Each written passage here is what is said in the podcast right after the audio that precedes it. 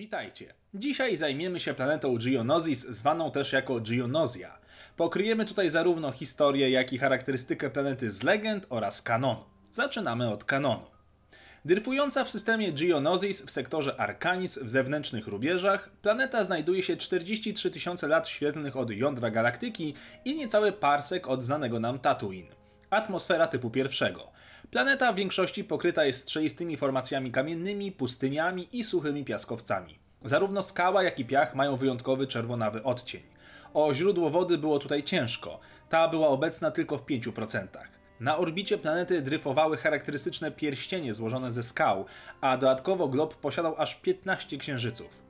Nie wiadomo kiedy narodziła się planeta, wiadomo natomiast, że w zamierzchłej historii doszło do zdarzenia się komety z jednym z księżyców, po którym pozostała piękna, lecz niebezpieczna pamiątka, wspomniane pierścienie okalające planetę. Powodowało to dodatkowe cykliczne deszcze asteroidów na powierzchnię globu. Gdy pierwsi pionierzy i kolonizatorzy dotarli tu z systemu Tatu, odkryli, że planeta zamieszkana jest przez inteligentną rasę insektoidalnych istot zwanych Geozjanami. Republika oraz świeżo odkryta rasa szybko nawiązali współpracę. Geozjanie szybko zaadaptowali technologię Republiki i stali się znanymi w galaktyce eksporterami droidów.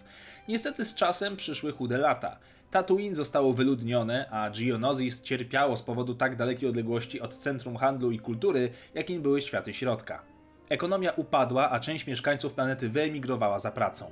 Na planecie rozgorzały wojny domowe, Republika zaś w kolejnych latach, a raczej wiekach, nie interesowała się dawno zapomnianą planetą i w końcu niemalże zatarła się ona w pamięci historyków. Minęły setki lat. Planeta została odkryta na nowo, ponownie przez Republikę, która miała niewątpliwie talent do gubienia planet. Ponownie nawiązano współpracę technologiczną. Lata mijały, a Geonosis stało się ważną bazą dla Konfederacji. Zaczęto tu budować gigantyczne ilości droidów bojowych, które potem miały zostać użyte w wojnie klonów. Przez powierzchnię planety przewinęło się wielu bohaterów, co z pewnością pamiętacie z filmu Atak Klonów czy seriali animowanych. Gdy Republika stała się Imperium Galaktycznym, na orbicie planety rozpoczęto budowę przerażającej maszyny zagłady Gwiazdy Śmierci. Ze współpracy między nowym porządkiem a mieszkańcami nie pozostało jednak za wiele. Geozjanie byli teraz niewolnikami pracującymi dla nowego pana w postaci Lorda Sith. Z czasem wywiad Soła Gerery zaczął węszyć w temacie superbroni. Imperium zdecydowało się więc na przeniesienie stacji w okolice planety Scarif, co nastąpiło na 10 lat przed bitwą o Jawin.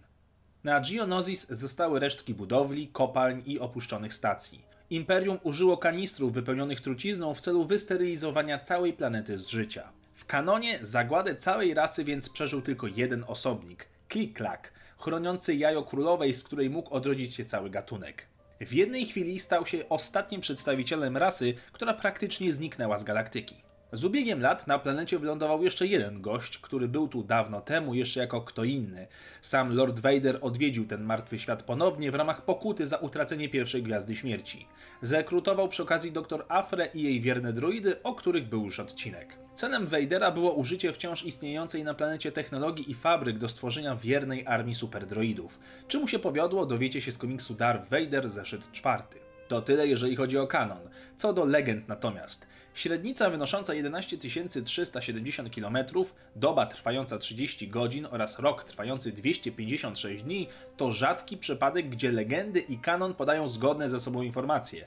Historia planety jest również podobna, nawet z kometą uderzającą w Księżyc, tyle że tutaj kataklizm ten spowodował śmierć 99% życia na powierzchni Geonosis. Tubylcy odbudowali swoją społeczność na przestrzeni milionów lat, będąc ciągle atakowanymi przez deszcz asteroid, które bezlitośnie masakrowały powierzchnię planety. Geonosis szerzej odkryto dopiero na 4000 lat przed bitwą o Jawin i tak jak w kanonie nawiązano współpracę technologiczną. Podczas Wielkiej Wojny Galaktycznej na planecie urządzano potyczki gladiatorów, w których brali udział nawet Mandalorianie. W roku 3645 przed bitwą o Jawin Republika ustanowiła tutaj twierdzę obronną. Handel jednak wciąż zamierał na skutek odległości planety od światów środka. Z biegiem kolejnych wieków planetą miał zainteresować się pewien Lord Sithów i tutaj historia wciąż jest praktycznie bardzo podobna do kanonicznej. Z tą różnicą, że rozgrywało się tu wiele przygód bohaterów książek i komiksów. W legendach, po śmierci Imperatora, planeta decyduje się na izolację, nie dopuszczając nikogo z zewnątrz i odcina się tym samym od wszystkich kolejnych wydarzeń. Co ciekawe, podczas inwazji Yuzan Wongów, Geonosis był jedną z niewielu oszczędzonych przez najeźdźców planet. I to już wszystko w tym temacie. Zadawajcie pytania w komentarzach pod odcinkiem i niech moc zawsze będzie z Wami.